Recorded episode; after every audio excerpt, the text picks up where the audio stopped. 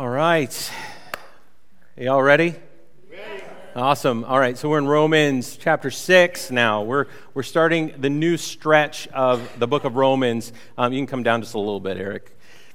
Again, this is Tim's short complex. I don't know what it is, but um, okay. So Romans uh, chapter six. So if you have your Bibles, I always say bring your Bibles every week, right? Bring, bring your Bibles with you. If you don't have a Bible, there's always free Bibles in the baskets on the other side of that wall, or download a Bible app on your phone. Tons of free Bible apps.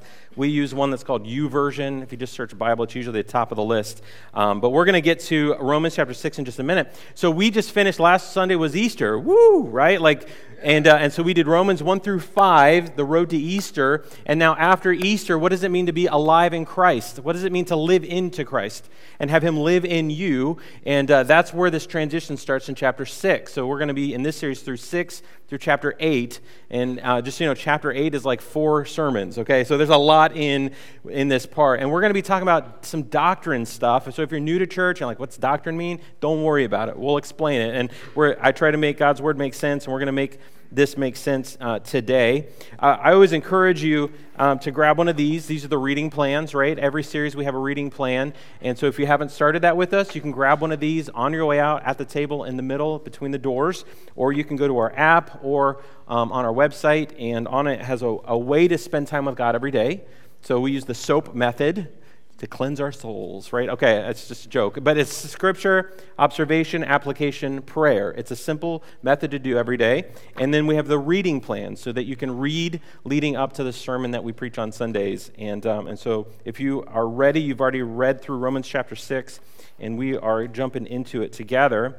Now, getting to where we are in chapter 6, this is what we learned, right? Through 1 through 5, is that all have sinned, that sin is debt it needed to be paid. Jesus paid our debt, and that God made us right before Him, and now we can have a relationship with God. Woohoo! Yeah. It's good chapters right there, right? Like, there's a lot in there. So if you missed any of that, just so you know, you can always go to our YouTube channel or go to our website, and you can watch any of the sermons and go back and watch them and uh, get caught up if you want to. Um, so, so we are in chapter 6, and we have a memory verse on those reading plans. And uh, the memory verse is actually in chapter 6, uh, verse 23. And so I'm going to ask you to read this out loud, which is, this is exactly what I just said. This is like sums up 1 through 5, okay? So everybody ready to read this out loud together? Yeah. This side is. You guys ready? Yep. All right, this side ready? Yeah. This side? This side? All right, we're at a baseball game now. All right, so here we go. Out loud. For the wages of sin is death, but the gift of God is eternal life in Christ Jesus our Lord. That's it, right? I mean, this is like the verse in the Bible, I think, right? This is, this is what we all need. The wages of our sin is death. That's debt that, we had to, that has to be paid for our sin. But the gift of God, He gifts it to us. He's done everything for us to have this, is eternal life, meaning life with Him forever. No more sin, no more brokenness, no more confusion, no more hatred. No, like all that's gone in eternal presence with our Heavenly Father. And that's what we all long for and look towards. And who is it in?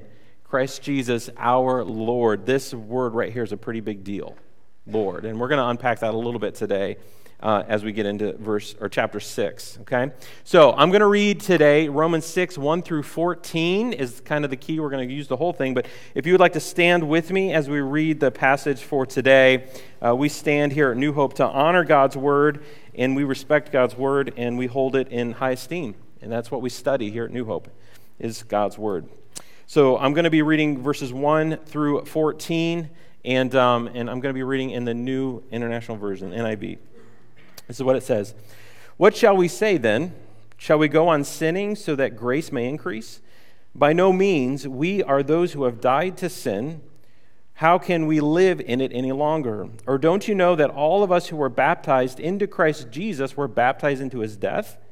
We were therefore buried with him through baptism into death, in order that, just as Christ was raised from the dead through the glory of our Father, we too may live a new life. For if we have been united with him in death like his, we will certainly also be united with him in his resurrection, or with him in a resurrection like his. For we know that our old self was crucified with him, so that the body ruled by sin might be done away with, that we should no longer be slaves to sin, because anyone who has died has been set free from sin. Now, if we died with Christ, we believe that we will also live with him. For we know that since Christ was raised from the dead, he cannot die again. Death no longer has mastery over him. The death he died, he died to sin once for all. But the life he lives, he lives to God. In the same way, count yourself dead to sin, but alive to God in Christ Jesus. Therefore, do not let sin reign in your mortal body so that you obey its evil desires. Do not offer any part of yourself to sin as an instrument of wickedness, but rather offer yourselves to God as those who have been brought from death to life, and offer every part of yourself to Him as an instrument of righteousness. For sin shall no longer be your master, because you are not under the law, but you are under grace. God, this is a good word today. And we need this word to penetrate our hearts. We need to understand it. We need to live by it. And, uh, and today, God, I pray you'd free us, free some of us from the lies, free some of us from sin, free us from legalism and perfectionism, help us truly understand grace, and help us to live as Christ. Holy Spirit of God, speak to each of our hearts. And we just ask this in Christ's name alone. Everybody said amen? amen? Amen. Awesome. You guys can have a seat. So, we are in this series now, and we're calling it Alive in Christ, okay? Because we want to be alive in Christ. Let me ask you a question. Have any of you ever been really, really smart and really, really stupid at the same time? Anybody, anybody know what I'm talking about? Right? Like, okay. It happens, and I don't know why it happens, but it happens. Okay, last week was Easter, and um, um, my mother-in-law wanted to kill our family with candy. All right, so she she gave us lots of candy, and she gave us one of the, the I haven't had this in so long time, the Cadbury egg. Here's a picture, right? So I'm going to make you all hungry for candy, right? So who, who just showing you, who likes Cadbury eggs? Like, okay, some of you do. Who likes the caramel ones? There's caramel ones. Those are like, and there's different flavors. Some of you are like, I don't like any of them, Tim. Uh, just walk with me through this. So I haven't had one in a long, long time. And here's the thing about what's on the inside of that egg. It's some kind of crack. Okay, some kind of something that does something to your brain. Okay, I don't know what it is what I, I, didn't read the ingredients, but there's something in it that makes you want it, and when you're done with it, you want another one. That's what happened to me. All right, so like, so I hadn't had one a long time. I had one. I'm like, oh, these are so good. Now there there was a night. Um, there was a, the, a, night. It was actually Sunday night. it's Easter night, and it was late. Usually I, Sundays are long days, and, and Easter Sundays were a really long day, and like it takes a long time for me to just unwind after a long day. And, uh, and so I was staying up late, and I walked into the kitchen, and I saw the bag of Cadbury eggs. I'm telling you, it's like 11 o'clock at night, okay? Now, y'all are laughing right now. Let me tell you how smart I was. I looked at those eggs, and I talked out loud to myself in the kitchen. And I said, Tim, you do not need one of those. I'm saying this out loud. If you eat one of those, you're not going to be able to sleep because it's full of sugar. And so a conversation started that kind of looked like this don't eat it. eat it. Anybody have one of those like devil angel things on your shoulders? Like one saying like, don't do it, don't do it. There's like, do it, do it, do it. All of a sudden it's like, don't do it, don't do it, do it, do it. Right? It's like this one gets really loud. And so I'm telling myself, I don't need that Cadbury egg. I'm not. So you know what ended up happening? I ate the, Gad- the Cadbury egg. I grabbed it out of the bag. The whole time I'm unwrapping it. It's not easy to unwrap one of those, you know. It's like it's sticky to it. I'm like the whole time I had I had so many outs, you know, the whole time to be like, nope, I'm gonna zip that thing back up. I'm gonna, no, I'm unwrapping it. It's like the tinfoil sticking apart. I'm like, I'm eating it. I don't care, right? And then and then I then I ate it. And just so you know, it tasted good. like it still tasted good. And I didn't sleep well that night. All right, so. So there are consequences to bad choices, right? And, but we can be so smart and so stupid sometimes at the exact same time. And why do we do that?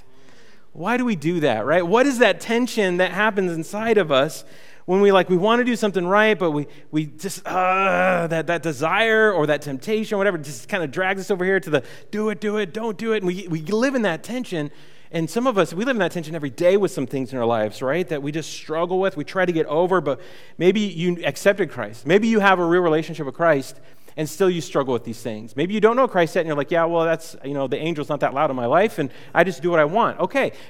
But the reality is, no matter what, there's going to be consequences to the choices that we make. So, what happens? What happens when we sin, even though we've been forgiven? What happens? Right? What, is, what does this look like? And so we get into the end of Romans chapter 5, and we see this argument in Romans chapter 5 where this is what it says. It says in verse 20, the law was brought in so that the trespass might increase. So, so the Old Testament, we saw the law was the, the rule of the day in the Old Testament. It was a bunch of rules that they had to keep.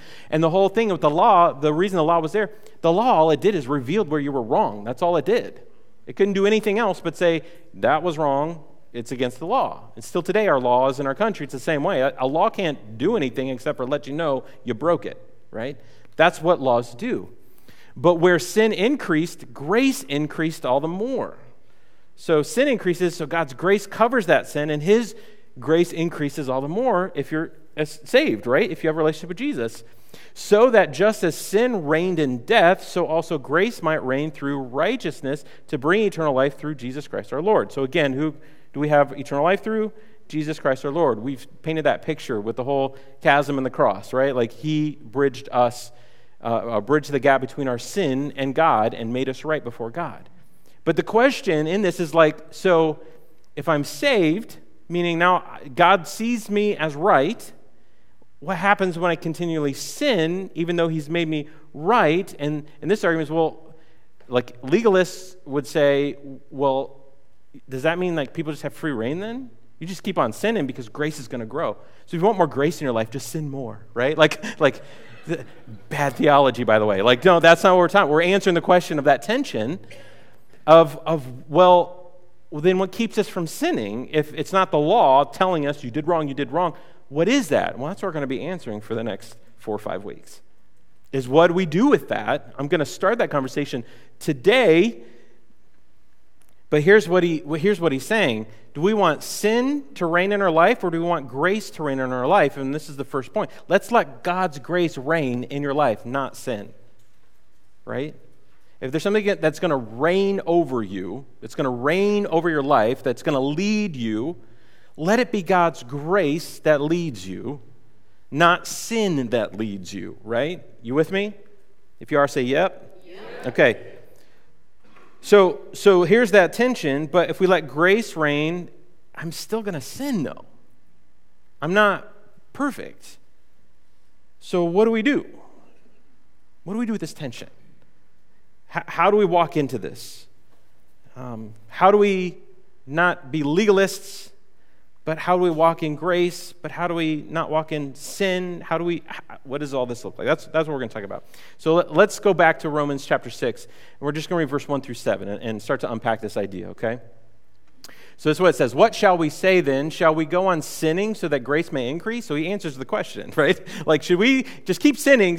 More sin, more grace. More sin, more grace. Woohoo! I got lots of God's grace in my life, right? Because I'm sinning like crazy, you know? Like, no, no, no. This is what he says. Shall we go on sinning so that grace may increase? He says, by no means, right? He answers the question. Like, that's not the point of grace it's not an allowance to continue sinning. He said, By no means. We are those who have died to sin. How can we live in it any longer?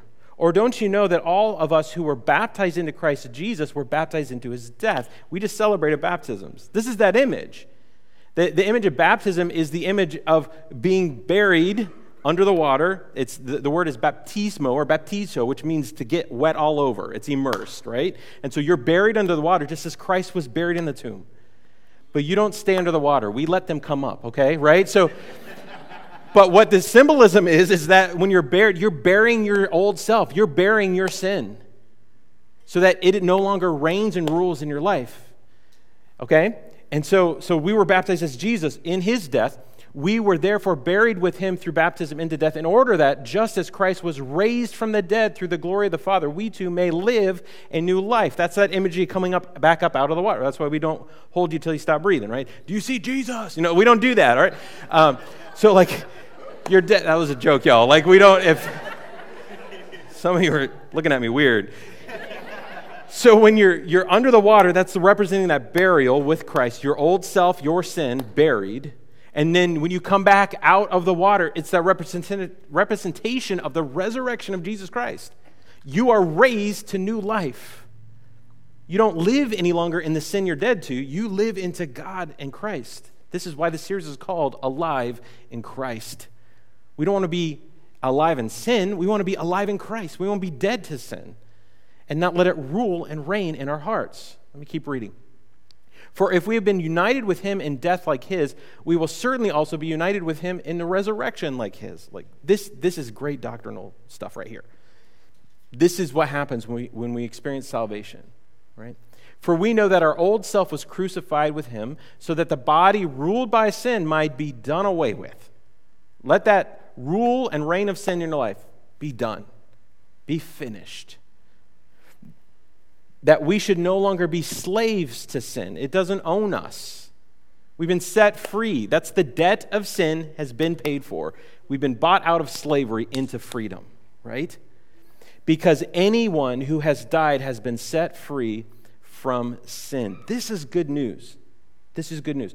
This whole idea that, uh, that you're dead to sin or that when you're, you're buried, your, your sin is buried and it's done, right? This whole imagery, this whole idea of, of this. If something is dead, it's pretty much done, right? Like, we had a pet hamster. When it died, it was no longer a pet hamster. It was done, right? Like, it's, it's finished. It do, okay, I don't know that. Oh, scratch that off there. All right, we're talking about I'm talking about hamster. Think about it this way. Okay, think about this. Uh, this is gonna be a little morbid, but just go with me. Okay, think about it this way. Let's let's imagine John. John um, was was a decent guy, but he was speeding. He was going 100 miles per hour in a 35 mile per hour zone. That's a bad thing to do. Don't ever do that. Okay and pretty much you know you're breaking the law. You're sinning against the law in, in the realm, and, and, and you get pulled over. The trooper finds you, he pulls you over.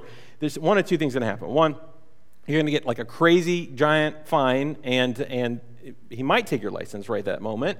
Um, if he shows a little grace, he just might give you a fine and say um, you're going to have to appear in court with a giant ticket. And so he knows he's broken, he's broken the law now, he's going to have consequences for that law, right? He has to pay that ticket. But imagine the next day he has a heart attack and dies. And now you're at his funeral, and the cop is at his funeral, and the cop has the ticket in his hands, and he goes up to the casket and says, Hey, you have to pay this ticket. Does he, is he going to pay that ticket? No, he's dead. it's done. That ticket is now null and void.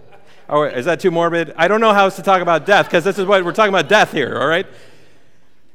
This is what it's saying. That ticket is, is now dead. N- nobody is going to pay for that ticket. It's, it's done. This is the image that he's talking about. When, when sin, when we accept Christ and we are risen again, we are dead to sin. The law that caused that sin is now null and void Amen.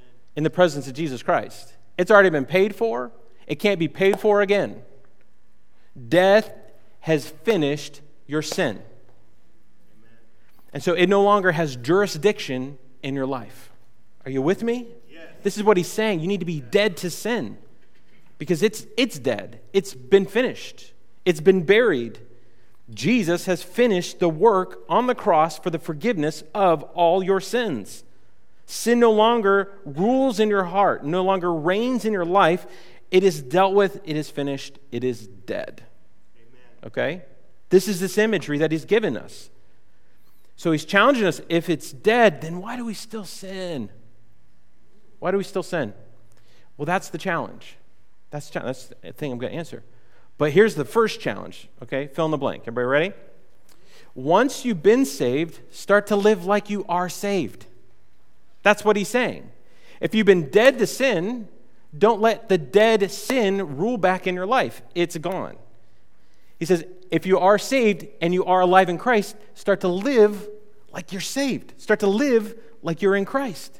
You start to change. Your life starts to change. You start to look different, and happens from the inside out. It's from the desire to the action. And that's what, that's what uh, Jesus wants to do. He wants to change us from the inside out. He wants us to be saved, yes, and then He wants us to live like we are saved, to be alive in Christ, not continue to try to live into our sin. Okay, now I'm going to talk about some fancy words, okay? And uh, I, they're on your worship program, on your notes, and I left some room underneath these so you can actually write some of the stuff down if you want to. If you're the type of person that says, I don't like writing, grab your phone and take a picture of these slides, okay? Once they're up on the screen, I will, I will go like this, okay? And then you can take a picture and then post it on Facebook, okay? So here we go. So this is what I want to talk about this whole idea of this, this frustration and that tension. Yes, we're dead to sin, but we still sin after we're saved. What do we do with it? Okay, here's these fancy words that we're talking about through the book of Romans. This is kind of doctrine type stuff. And the first word we've talked about a lot leading up to this is this word justified, right? We've said it's just as if I had not sinned before God. Like he, he doesn't see our sin. And so when we accept Jesus Christ, when we confess with our mouth, believe in our hearts that Jesus is who he said he is, and that he died for you, when you do that, you are justified before God. And this is what this is what it is. You're justified in the past. That means everything in your past is now forgiven before God. That we have been saved from the penalty of sin. Meaning we don't we're not going to have to pay for our sin when we see God. It's been paid for for us.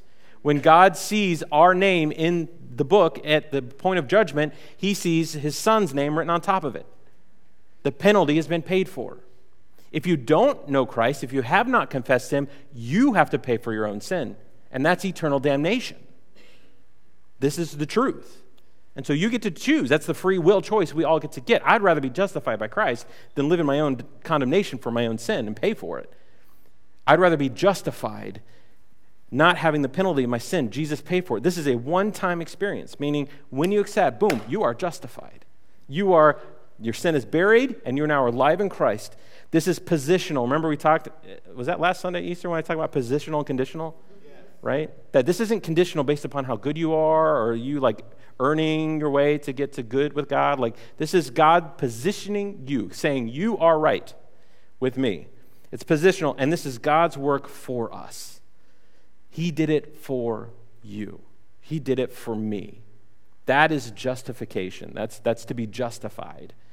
And so that's what we've been talking about. One through five is all about that. Now we're moving into um, six through eight, and it's this next fancy word, this word sanctified. Sanctified, okay? Or sanctification. To be sanctified, this happens in the present, meaning this is right now today.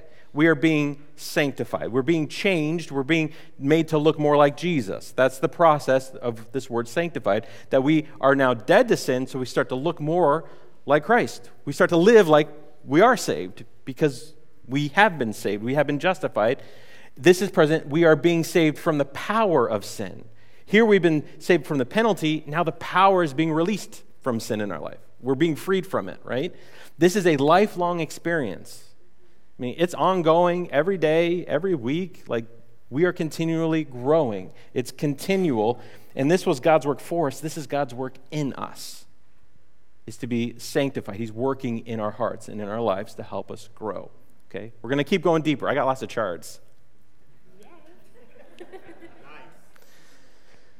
This is Tim the teacher right now, all right? So, so sanctified, now sanctified goes somewhere because there's a future attached to our salvation, right?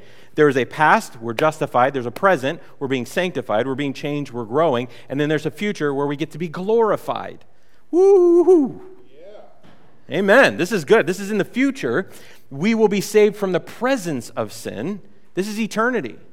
This is where we're in God's presence and all of the brokenness is done, right? That we will be saved from the presence of sin. We're saved from the power of it while we're here on this earth, and then we'll never see it again. We're with Him forever in eternity. Amen, right? Amen. this is an eternal experience. This is forever in God's presence. This is a part of the gift that we get, and the thing that as Christ followers, we long for the day, the capital D day of Christ's return.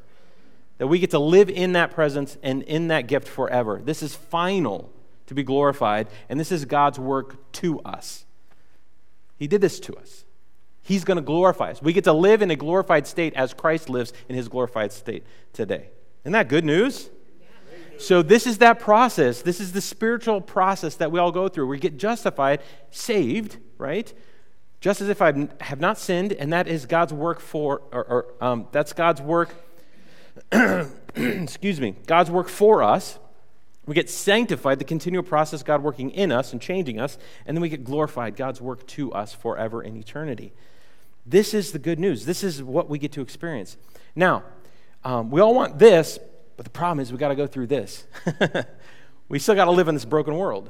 we still have to live in that tension, what we go through. And so I'm going to show you another picture. If you've been through Growth Track, this is going to look very familiar with we, we, we teach this stuff in our Growth Track, track experience. Um, because I want to show you what we call we call the discipleship wheel. A, disciple is somebody who's changed or uh, surrendered to God, changed by the Holy Spirit, and living like Jesus. That's what we. That's how we define a disciple. Somebody who's surrendered to God. You've given your life to God. He is your Lord. You're changed by the Holy Spirit. That means you have the Holy Spirit in you, and He is sanctifying you. He's helping you grow, so that you then live like Jesus. You look more like Christ. The longer you walk on that journey. But we've seen that there's a natural pattern of spiritual growth that happens in people's lives. and, and we use this to help us help you grow. We, we use this to help people take steps in their spiritual growth. And today, you may be able to look at this as I explain it, and you can say, Well, I know where I'm at on this. I know where I am kind of my spiritual growth, and I know what I need to do next, okay? It's just a tool. This isn't like absolute scripture, this is just a tool.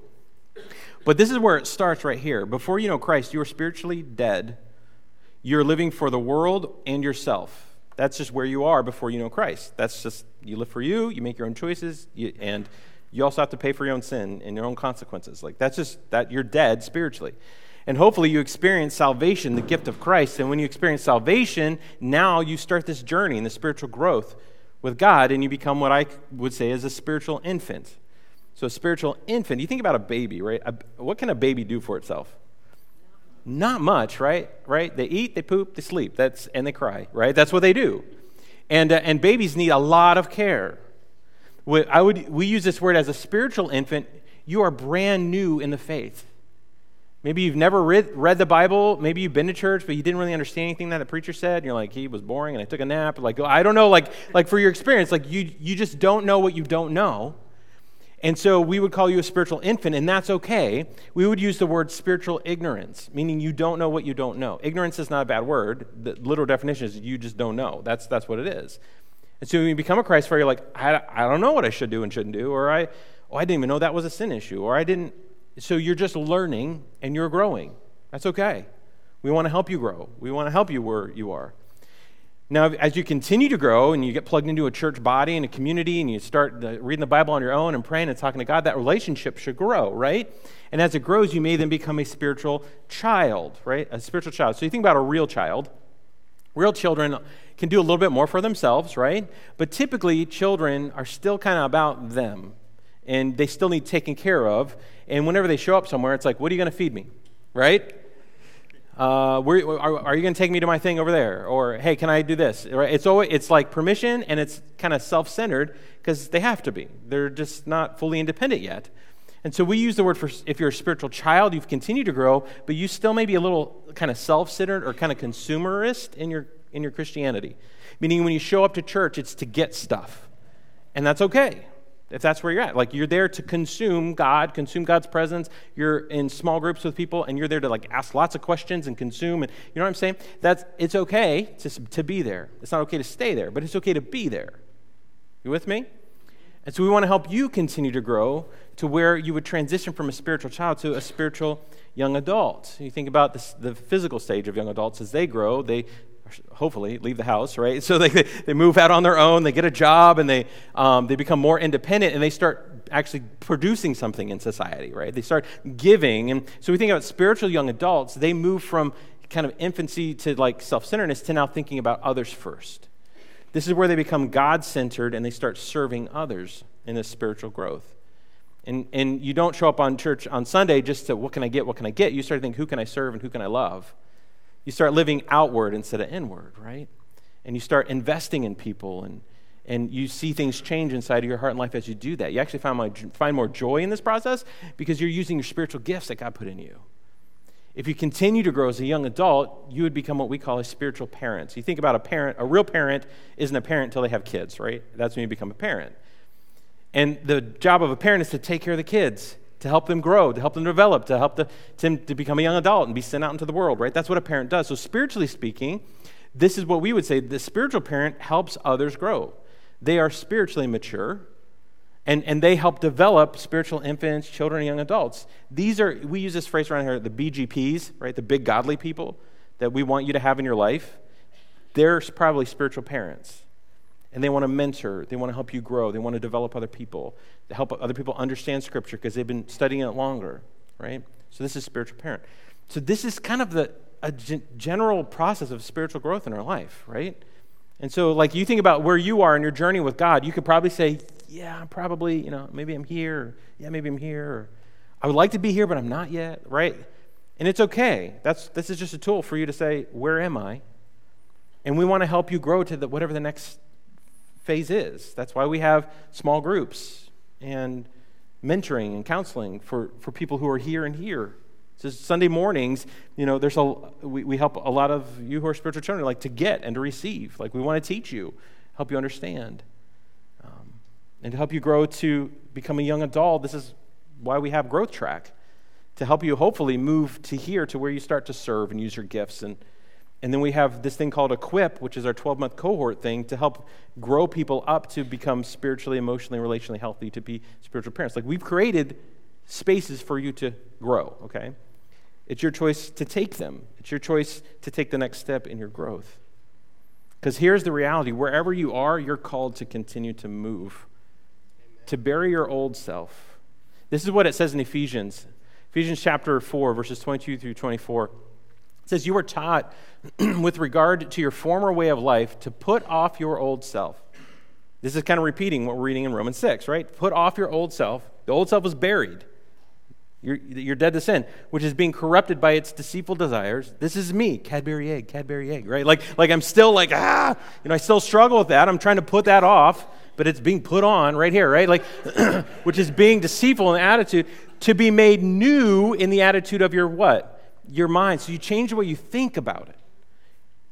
And to put on the new self, which is created to be like God in true righteousness and holiness.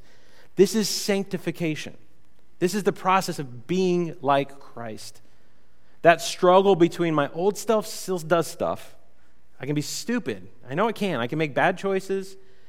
I can choose to sin, but I'm, I'm growing. I'm, I'm better than I was a year ago, right? Like I'm, I'm, I'm looking more like Christ. And so let me, let me show you this now in chart. Woo, in charts. Nobody celebrated with me. All right. Because this is this is a chart okay? So so this is what it kind of looks like. Let's say down here this is the timeline okay? And the timeline this is where you were spiritually lost. This is before you knew christ over here. Once you accepted christ you immediately are justified right? Like this is god and his presence up at the top line. This is eternity and being glorified with him forever right the moment you accept christ you are immediately justified so he sees you through the blood of christ as forgiven this is good news. This is what justification looks like on the chart.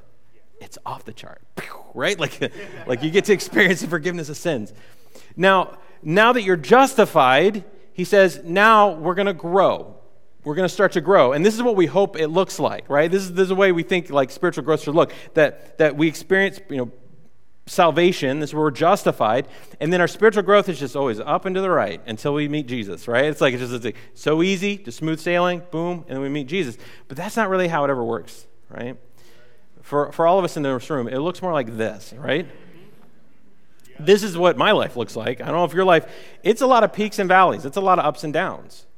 There's a lot of things we go through in life, and so when we experience salvation, now we're being sanctified, meaning we're looking more like Christ, we're being changed, but it is like a peak and valley, up and down. Yay, I'm with him. Boo, I made a bad choice. And until we get to him in his presence, being glorified for eternity. The fancy word is progressive sanctification. We're progressively changed to look like Christ. We're continually growing. Now, let me zoom in on one of these little peaks and valleys, okay? Because this is what we go through. This is the process of sanctification. Okay? There's a lot of words here. So this is a zoom in. We accept Christ, and right when you accept Christ, there's a hunger for him. You, are hungry to like get to know him more. You're, you're, hungry to like read the Bible, and you learn a new truth, and then you're like, yeah, it's a new truth, and you want to then apply that truth to your life because you're like, this is God working in me, and you get excited about that, and so you change something, And when you change it, you, you start to grow and you get excited and you rejoice in that truth. Like, yeah, this is so awesome. You can't wait to tell everybody this is what I learned about God and this is what He's doing in me. And then all of a sudden you do something stupid and you sin. Now, as a new believer, this is the moment of challenge. Because for some, this, this is the test of the soil of your heart. When you sin the first time, is it you're going to think a couple thoughts. One, maybe I never really got saved and you question your salvation, the enemy loves to make you question your salvation. Yes, he, he, will come in and make you doubt immediately. He'll say, No, I don't think you actually weren't saved. You wouldn't be doing that if you actually knew Jesus. Jesus doesn't want you because you just did that. Why would he want you? Those are all lies of the devil. Okay? Because the reality is, you're saved. You came to know Christ. You confess with your mouth and believe your heart. Boom, you are justified. So you're, on the, you're off the chart justified before God. Now you're just living life. And you're figuring it out. And so you sin, and then it's like this, ah, why did I do that? And then, then hopefully you would experience a contrite, contrite mind. This is like humility. That you'd realize, yeah, I messed up. And you'd want to seek the truth about the way you messed up or the way you sinned and whatever that sin was. And so you learn a new truth about that sin issue that you struggle with, and then you want to renew your mind. This is where the truth replaces the lies. This is where the lies of, like, I'm not good enough for God, I'm not like, no, no, no. The truth is, I am a child of God. I, I sinned, yes, but I'm still a child of God. What lie did I believe to actually accomplish that sin? I thought that sin was going to like actually fill me up with something, and it didn't, and that was the lie. So what's the truth I need to put on in my life instead of that sin? And so you start to renew your mind about that sin issue, whatever you're wrestling with. And so then you get to this point where you confess it to God and the appropriate people. If you sinned against just God and it's just you, you confess it to God. If you sinned against somebody else, this is that learning process. Now you confess to God and to that person, I'm sorry I sinned against you. And you ask for forgiveness. When you ask for forgiveness and confess that sin, the next step is what we call radical amputation. We're going to talk about radical amputation. Jesus made a quote. He said, If your eye causes you sin, your hand causes you sin, poke it out, cut it off. It'd be better to enter heaven without an eye or a hand. And you're thinking, That's gruesome. And it's this idea of radically amputating something that would continually cause you sin. Why would you want to be near that thing? If that thing continually causes you to sin, remove it. Remove the temptation. That's why, after today, our Cadbury eggs are disappearing from our house. I said those need to go in a cabinet where Tim doesn't know, all right? So, like, they need to disappear. Need to radically amputate the thing that causes you to sin and get it out. And so then you can apply truth and, and continue to move on to rejoice in truth. But then again, something is going to happen. You're going to sin or you're going to go through a trial in life. Something hard is going to happen. And then you're going to, well, maybe God doesn't love me. That's God always loves you. Amen. You're going through life. Yes. You're going through it. And the good news, not alone. God is with you in every peak and valley. And He is shaping you and changing you and helping you grow. The most growth you'll experience is actually right here. And when you start to go here. And so some people have had, I just, this is Tim's testimony. I've gone through a lot of these. And I've had to learn a lot. And I'm way more mature today than I was 10 years ago. Way more mature than 20 years ago. Because God has entrusted me to, to some deep valleys where I had to trust Him to help me out and help me grow. Then you do it again, right? So, this is the process of sanctification. This isn't losing salvation. When you sin, you don't lose salvation. It's been buried, meaning it is dead before God. You want to continue to walk in Christ and live as if you're set free and let Him change you and grow you in whatever season of life you're in. Here's the challenge if you're a Christ follower. Let God's grace reign in your life, not sin. And once you've been saved, start to live like you are saved, right? Know that you've been justified. You're thanking God for the process of being sanctified so that one day you can be glorified in His presence and look to the future. But, but here's the thing when we sin, we are still going to struggle, even though our sin is forgiven. And there's consequences even with that. There's consequences and benefits. Okay? So I want to wrap up talking about consequences and benefits. And so let's hop down to verse 19 of chapter 6. Um, he, he uses uh, the illustration of slavery being like sold and bought and paid for, that image of slavery. And this is what he says in verse 19. He says, I'm using an example from everyday life because of your human limitations.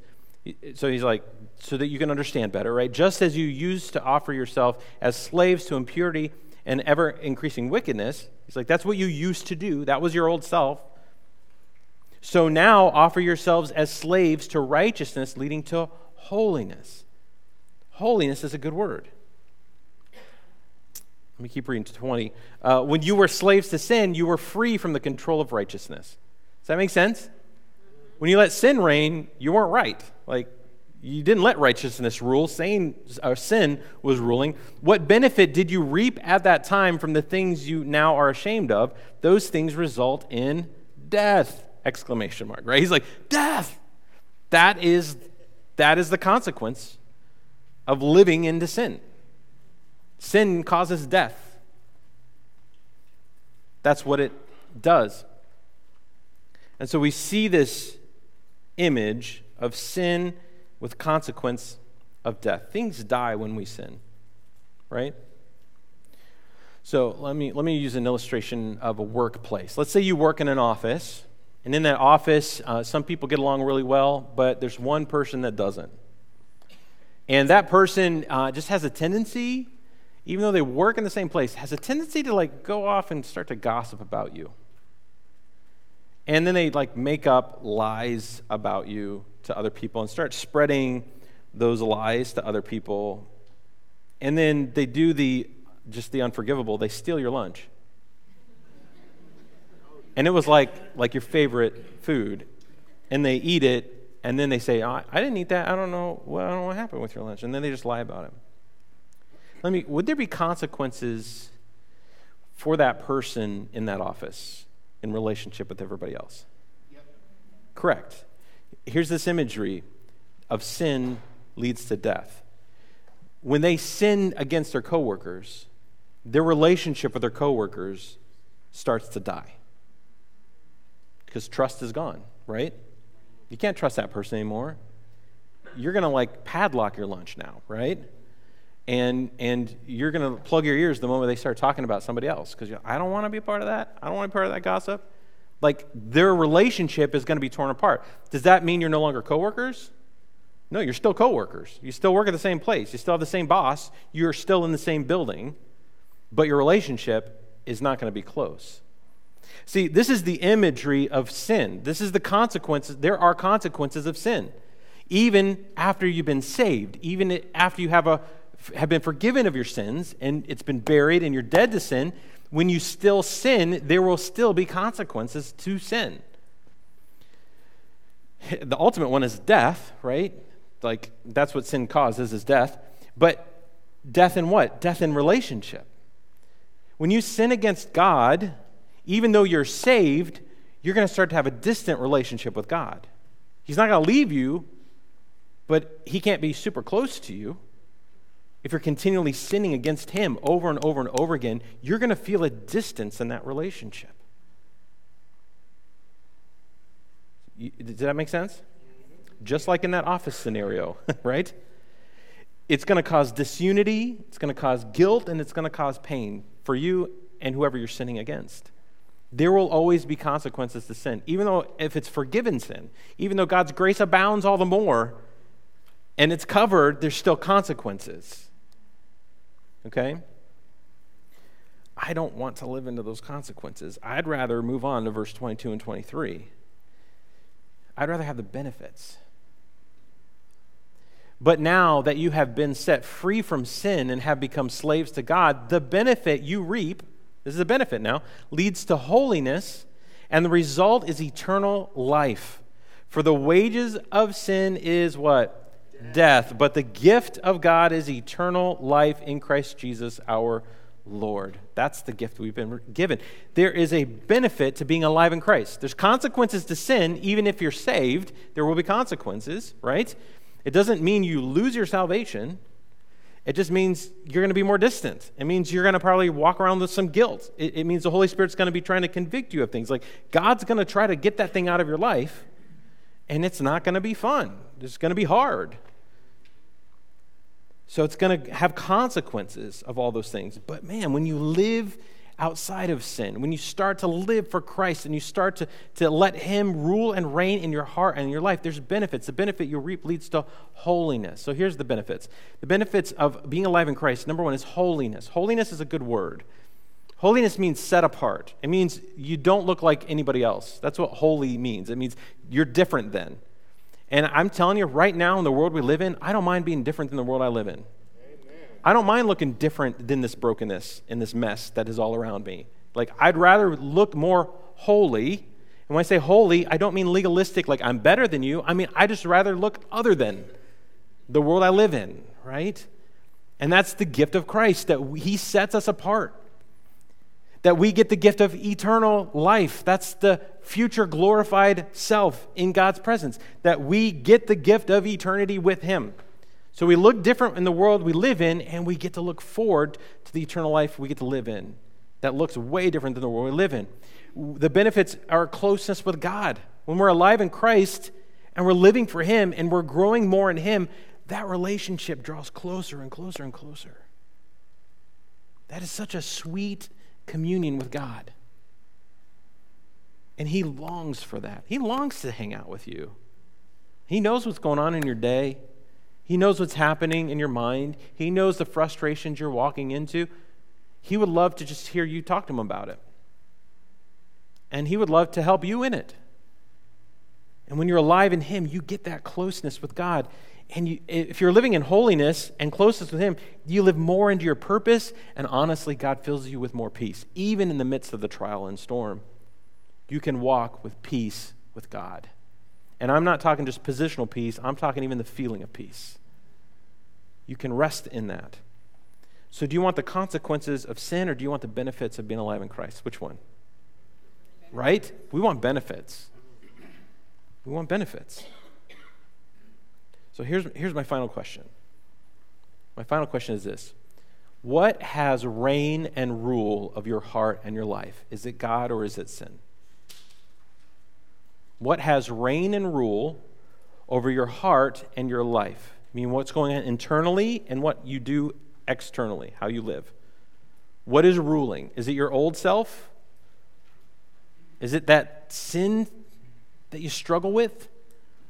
Or is it your new self? Is it God? Is it Christ changing you? Who has rule and reign? I, I don't, this is for you to wrestle with. This isn't me to like point at you, okay? or to like for you to feel judged. I, this is self assessment stuff right now. Like, God, where am I with you? And for some of you in the room, you don't have a relationship with God. You haven't confessed. You haven't believed in Jesus Christ. You have not been justified. I mean, it's for you right now, it's just as if you have clearly sinned before God, and you will have to pay for the consequences of that sin. All of us will be before Him one day. Today, I'm going to encourage you be right with God. Have peace with God. Let Him make you right before Him. And I'm going to give you an opportunity to do that in just a minute, if that's you. But for those of you who are Christ followers in this room, we're going to unpack this next week, and the next week, and the week after that, okay? So this is the beginning of us talking through this and this tension. But I wanted to give you some tools today. Has this been helpful today? Yes. Yeah? Okay. Have the, were the charts good? Right? right? That's helpful, right? We try to make God's word make sense. Um, and so we just want to spend some time, just a, just a few moments of response, um, and let, let God work. So let's just pray in this moment. God, thank you for your word. We know it's true. We know that you hold all things, you teach all things, you want us to know all the things you have for us. And I'm praying, God, would you help us right now, those of us who are Christ followers in this room? help us um, help us see where we're off. Holy Spirit, would you show us where, where we're still trying to live into our old self? Or, or the areas where we let sin rule and reign that we, we just need to get rid of. We just need to confess. We need to move into forgiveness, God. Would you help us? have victory in those areas, God. even today, that we would confess them before you. Say, God, here's my sin. Here's the thing I'm struggling with, and ask you, would you forgive me? Knowing that when we ask, it's done. That we live under your grace and that forgiveness comes quickly. Help us walk in victory. And God, for those in this room that do not know you yet, I pray that you'd be pulling them towards you by your love, by your kindness, by your grace. God, invite them by your Holy Spirit to have salvation. Listen, if that's you today, if you need Christ right now, you just confess with your mouth, believe in your heart, Jesus died for you. That's it and you can move from death to life. You can move to being justified before God. And so I'm going to pray, and you can pray these words and make them your own, but you can ask God right now. You can say, God, please forgive me of my sins. I believe that Jesus is your son, that he was the one that died on the cross to pay for my sin. I believe he rose again and is alive today. And I want to be with you forever in eternity. I want to be at peace with you. I want to have a relationship with you. So enter into my heart and life right now. I confess this in Jesus Christ. And it's in his name that I pray. Amen. Amen. And God, for all of us in this room, as, as this morning, as we leave, uh, let us leave with an attitude of thanksgiving, with a heart full of praise that you've already accomplished all the work on the cross. Now help us to live for you today. And it's in Christ's name I pray. Everybody said amen.